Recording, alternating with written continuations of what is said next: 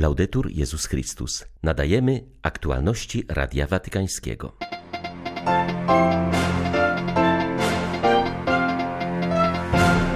Papież ponownie spotyka się z ludnością tubylczą Kanady. Dziś miejscem spotkania jest Narodowe Sanktuarium Świętej Anny w Quebecu. Ubiegłej nocy Franciszek wygłosił przemówienie do kanadyjskich władz. Przestrzegł przed współczesnymi formami postawy kolonizatorskiej. Ta podróż apostolska pokazuje, że rdzenna ludność Kanady nie wypiera się Boga, są gotowi pójść drogą pojednania, mówi biskup Antoni Krótki, który pracuje wśród Inuitów na dalekiej północy.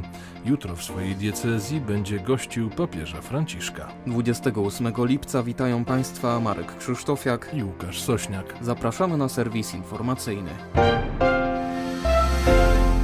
Wędrówka uczniów do Emaus jest obrazem naszej osobistej drogi i drogi Kościoła. Niekiedy stajemy się więźniami paraliżującego nas poczucia porażki.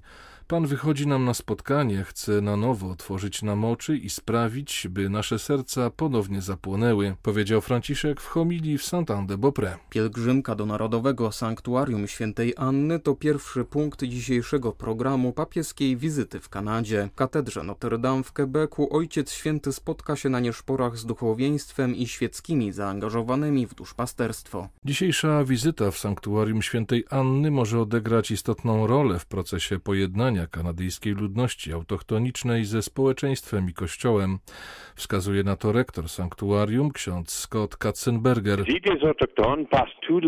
Pielgrzymki ludności tubylczej przybywają tu przez cały rok. Wynika to z faktu, że osoby starsze, babcia i dziadek zajmują ważne miejsce w ich społeczności, w ich strukturze kulturowej. Ciekawe jest to, że wielu pielgrzymów przybywa tu ze swymi wnukami czy dziećmi. Chcą pokazać najmłodszym sanktuarium i nauczyć ich nabożeństwa do dobrej świętej Anny, jak mówią. Jest to przekazywane również w nowych rodzinach, z pokolenia na pokolenie. Dzięki temu to nabożeństwo do świętej Anny nadal się rozwija. Podczas mszy w sanktuarium świętej Anny papież zaznaczył, że Kościół bywa podobny do uczniów Zemaus. Błąkają się oni z powodu skandalu zła i przemocy Kalwarii. W takim właśnie momencie znajdujemy się teraz, gdy odkrywamy prawdę o udziale Kościoła w procederze szkół rezydencjalnych.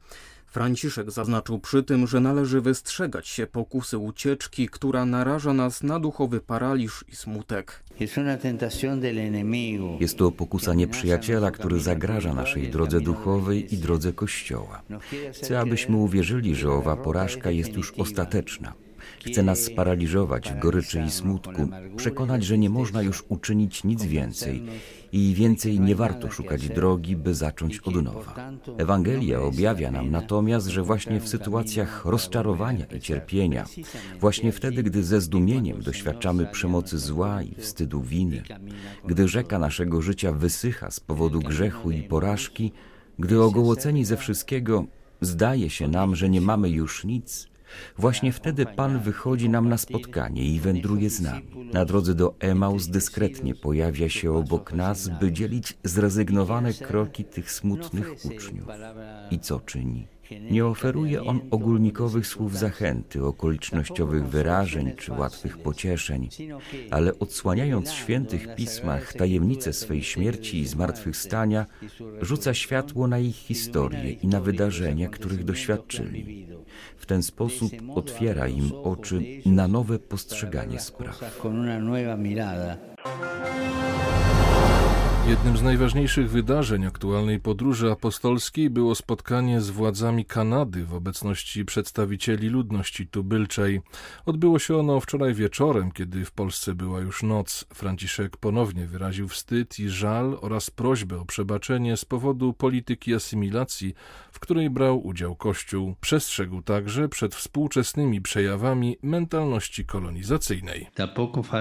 Nie brakuje dziś kolonizacji ideologicznych, które są sprzeczne sprzeczne z realiami ludzkiej egzystencji, tłumią naturalne przywiązanie do wartości ludów, usiłując wykorzenić ich tradycje, historie i więzi religijne. Jest to mentalność, która rzekomo przezwyciężając mroczne karty historii, robi miejsce dla kultury unieważniania, która ocenia przeszłość tylko na podstawie pewnych aktualnych kategorii.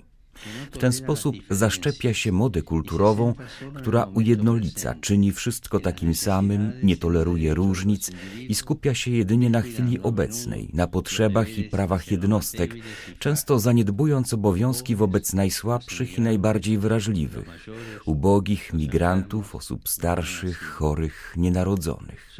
To oni są zapominani w społeczeństwach dobrobytu, są oni przy ogólnej obojętności wyrzucani jak suche liście do spalenia.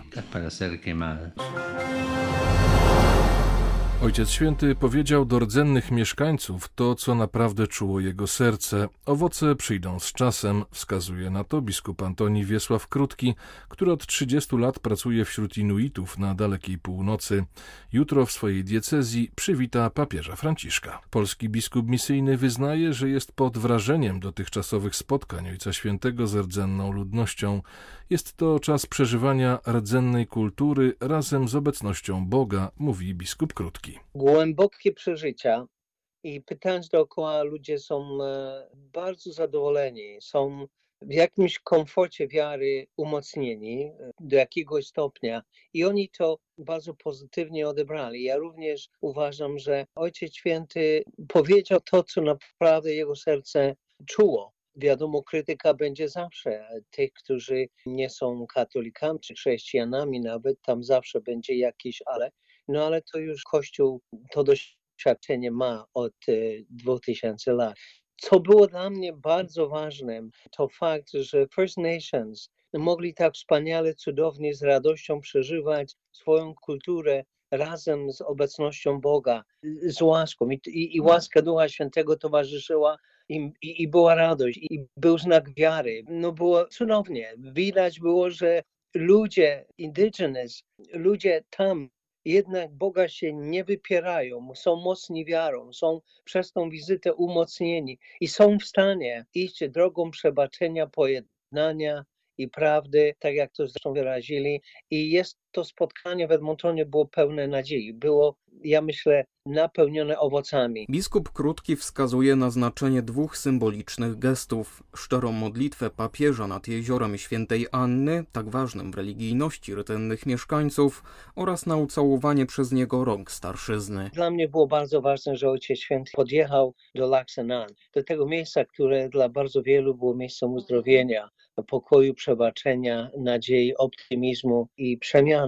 No i się modlił, szczerze się modlił, prosił Boga o błogosławieństwo tej wody i tych wszystkich, którzy mają ufność w mocy Boga. I, I, to było piękne. Dla mnie następnym gestem było również to, kiedy Ojciec Święty z bardzo wielką pokorą, głęboką pokorą i przekonaniem uszanował niesamowicie pięknie osobę z tych native, tych starszych, indigenous, całując w dłoń. Piękny znak, bardzo mocny. Wyrażał naprawdę taką rzeczywistość e, człowieka, który wyraża wielką skromność i pokorę, spotykając tych ludzi indigenous.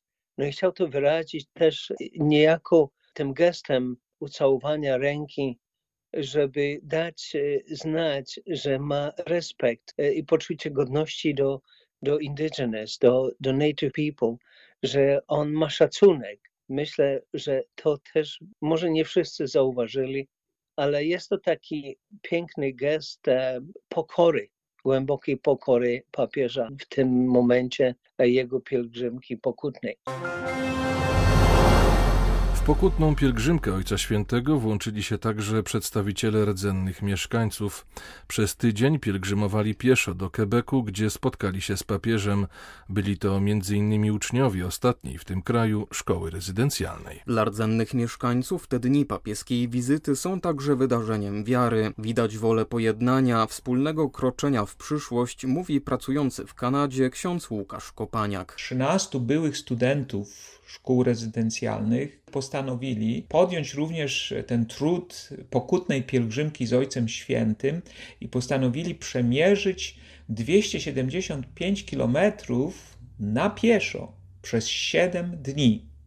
I to, biorąc pod uwagę ich wiek i stan zdrowia, to naprawdę ogromna ofiara. I na ostatniej prostej zaprosili do wspólnego marszu wszystkich pielgrzymów i to też jest takie symboliczne, bo przecież hasłem pielgrzymki są słowa idziemy razem. Ci wędrujący pielgrzymi pochodzą głównie z plemienia, gdzie funkcjonowała ostatnia szkoła z internatem, bo otwarta aż do roku 1991. Oczywiście już pod koniec funkcjonowała zupełnie w innym formacie niż we wczesnych latach. Był to nie model stacjonarny, tylko model edukacji dziennej, bez zakwaterowania, no i oczywiście z innym programem. Poprzez silne słowa i gesty, na które ludność tubylcza jest bardzo wrażliwa, Franciszkowi udało się przywrócić pozytywne relacje między Kościołem i pierwotną ludnością Kanady, które istniały na początku kolonizacji pod panowaniem francuskim, uważa profesor Luigi Brutti Liberati, historyk Kanady i Imperium Brytyjskiego z Uniwersytetu Państwowego w Mediolanie. Trzeba powiedzieć, że kiedy w XVII wieku rodziła się nowa Francja, katolicyzm podchodził z szacunkiem do tamtejszych Indian. I to głównie ze względów praktycznych, gospodarczych. Indianie byli bowiem potrzebni dla handlu skórami, dlatego ówczesne władze Francji posłały tam jezuitów, aby ewangelizowały Indian, aby uczynili z nich braci. To coś całkiem innego niż to, co się działo w Nowej Anglii, gdzie Purytanie eksterminowali Indian, bo traktowali ich jak pogan i nieprzyjaciół. Problem w tym, że z biegiem czasu, pod koniec XIX wieku, Indianie zostali poddani w Kanadzie całkowitej marginalizacji. A zatem papież uzdrawia dziś te naruszone relacje, w jakimś sensie powraca do dawnych relacji, które istniały kiedyś między Kościołem katolickim i społecznościami Indian. Dlatego moim zdaniem jest to przełom historyczny. Już 155 dzień Ukraina broni się przed rosyjską inwazją. Ostatniej nocy miał miejsce zmasowany atak rakietowy z terytorium Białorusi na obwód czernichowski. Ukraińskiej obronie powietrznej udało się zestrzelić większość pocisków. Nasz kraj ocieka krwią, rosyjski agresor stosuje terroryzm rakietowy, morduje i pali naszą ziemię. Ale my się nie poddajemy, modlimy się i walczymy, powiedział w codziennym orędziu wojennym arcybiskup Światosław Szewczuk. Zwierzchnik ukraińskich grekokatolików przypomniał, że Ukraina obchodzi dziś potrójne święto, rocznicę chrztu Rusi Kijowskiej i wspomnienie księcia Włodzimierza, który wprowadził chrześcijaństwo na tych ziemiach. Dzień ten ma również po raz pierwszy charakter świecki i decyzją prezydenta Załęskiego jest obchodzony jako święto ukraińskiej państwowości. To wspomnienie tysiącletniej walki naszego ludu o niezależną i wolną ojczyznę, która nieraz była niszczona i okupowana. Całe stulecia nasz naród na swojej własnej ziemi był zmuszony żyć pod obcym panowaniem. Oddajemy dziś w modlitwie pokolenia naszych przodków, którzy walczyli o niezależność, tych, którzy polegli broniąc ojczyzny kiedyś i dziś. Oni, tak jak nasi współcześni bohaterowie, czerpali siłę z wiary księcia Włodzimierza. Modlimy się, byśmy tego skarbu nie stracili we współczesnych czasach, a nasza ojczyzna zawsze była budowana na fundamentach wiary, wpisanej w historię naszego narodu. W ukraińskich kościołach ma dziś miejsce specjalny obrzęd, podczas którego odnawiamy swoje przyrzeczenia chrzcielne. Wyrzekamy się szatana i na nowo wybieramy Chrystusa. Niech ta wiara, którą dziś uroczyście wyznajemy, da nam zwycięstwo nad złem i diabłem, przyniesie błogosławieństwo naszej Ojczyźnie, ocali naszą państwowość. Niech Boży pokój zapanuje nad błogosławioną ukraińską ziemią, wolną i niezależną.